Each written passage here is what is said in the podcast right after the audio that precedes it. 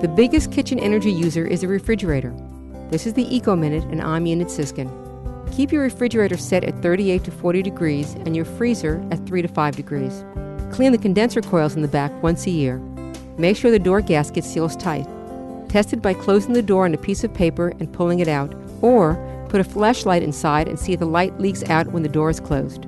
If you can see the light or the paper pulls out easily, you need a new gasket. Refrigerators work best when they are full but not crowded. The stored food mass retains cold. The temperature doesn't go up drastically when the doors are open or the power is off, as it does in a sparsely stocked refrigerator. However, if it's packed so tight that the air can't circulate, efficiency goes down. And don't forget, keep the door closed. For more information, go to wuwf.org and look for the Eco Minute under the program's drop down menu.